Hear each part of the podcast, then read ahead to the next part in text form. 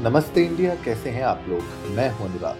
अगर आप हमें पहली बार सुन रहे हैं तो स्वागत है। इस शो पर हम बात करते हैं हर उस खबर की, जो इम्पैक्ट करती है आपकी और हमारी लाइफ तो सब्सक्राइब का बटन दबाना ना भूलें और जुड़े रहें हमारे साथ हर रात साढ़े दस बजे।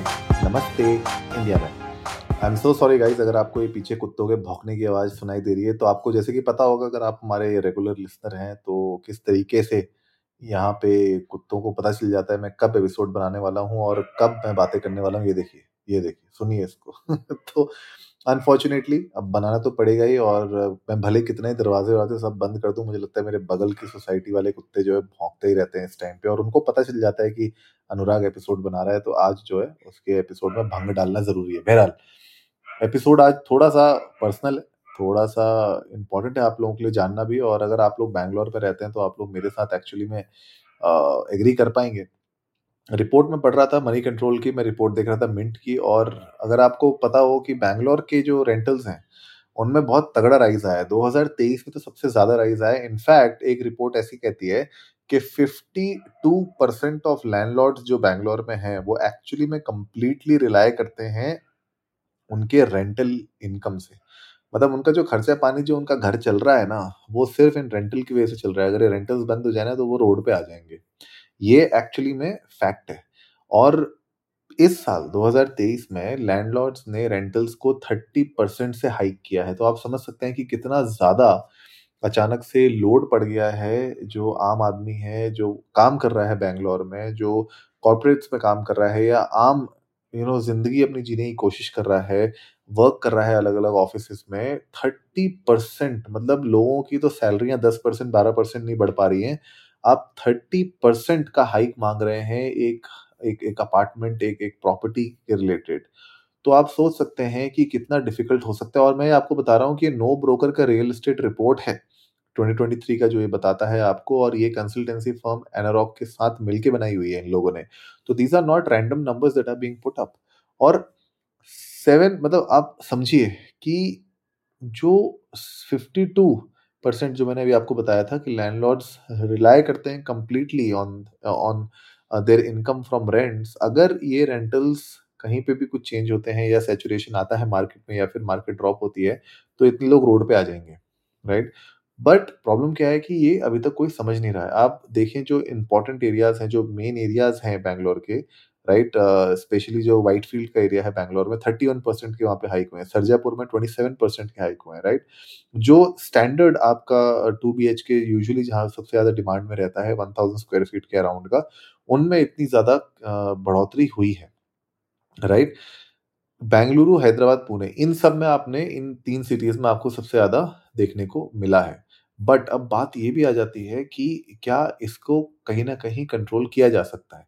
मुझे ऐसा लगता है, मेरा पर्सनल ओपिनियन है कि कहीं ना कहीं एक रेगुलेटरी कमेटी होनी चाहिए गवर्नमेंट की एंड हर स्टेट गवर्नमेंट की, जहाँ पे इस तरीके की जब हाइक आती है, जब राइज आता है रेंटल्स में तो उसको कहीं ना कहीं कर्व किया जाए। इसके दो तीन रीजंस हैं वाई मेरे पर्सनल ओपिनियन में। एक तो ये कि जो आपका वहाँ पे टैलेंट है जो टैलेंट आप अट्रैक्ट कर रहे हैं अलग अलग सिटीज़ से राइट और ये टैलेंट ज़रूरी भी है बिकॉज़ ये talent at the end of the day जो वहाँ पे कम कंपनीज़ हैं, उनको हेल्प करता है काम करने के लिए और आपका at the end of the day जो रेवेन्यू जनरेशन है स्टेट का, उसको भी बढ़ाता है।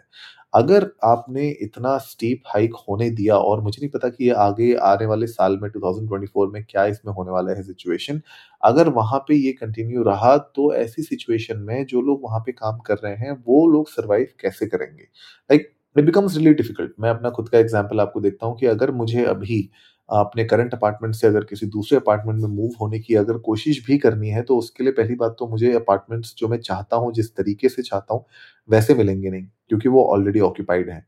उसके बाद अगर मुझे जो अपार्टमेंट्स पसंद आ रहे हैं जिन एरियाज़ में, वहाँ पे आपको एब्सर्ड अमाउंट ऑफ़ रेंटल्स की डिमांड होने लग जाती है with a higher deposit plus आपको ब्रोकरेज भी देना पड़ता है क्योंकि आपको यूजुअली नो ब्रोकरेज वाली प्रॉपर्टीज़ बहुत ही कम रह गई हैं जहाँ पे आपको डायरेक्ट लैंडलॉर्ड से बात करनी पड़ती है राइट जैसे कि 52 परसेंट को खाली रेंटल से मतलब है और उनको इनकम से मतलब है तो दे डोंट इवन केयर कि कौन रह रहा है। पहले ऐसा होता था, अगर आपको पता हो कि पहले एक प्रॉब्लम थी, कुछ सालों पहले प्रॉब्लम थी कि यार जो लैंडलॉर्ड्स हैं, वो यूजुअली प्रेफर करते हैं फैमिलीज़ को तो बैचलर्स को दिक्कत हो रही थी। अब फ़र्क नहीं पड़ रहा है तो अब कोई ऐसी सिचुएशन नहीं है जहाँ पे लैंडलॉर्ड्स खाली फैमिली को प्रेफर कर रहे हैं। वो कह रहे हैं कि, भाई, कोई भी आ जाओ, दो लोग, चार लोग, दस लोग, लड़का, लड़की, मुझे फ़र्क नहीं पड़ता।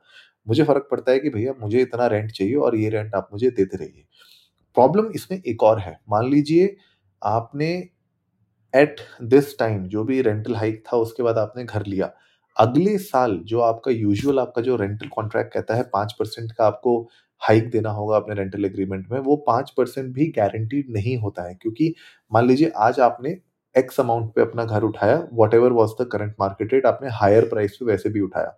अगले साल जो पाँच परसेंट का इंक्रीज होना चाहिए, वो पाँच परसेंट का नहीं होता है। लैंडलॉर्ड्स आके कहते हैं कि हमें इसके ऊपर भी अब बीस तीस परसेंट और हाइक चाहिए।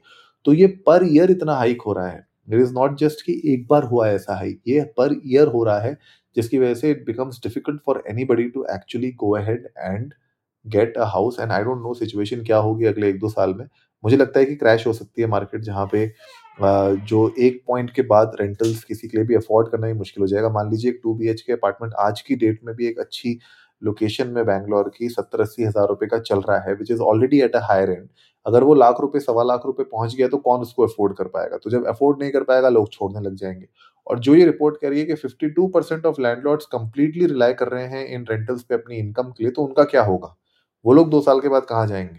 ठीक है? बहुत सारे ऐसे लैंडलॉर्ड भी हैं जिन लोगों ने शायद उस प्लॉट में पूरा लोन लेके बैंक से वो पूरे के पूरे चार मंजिला खड़े कर दिए होंगे।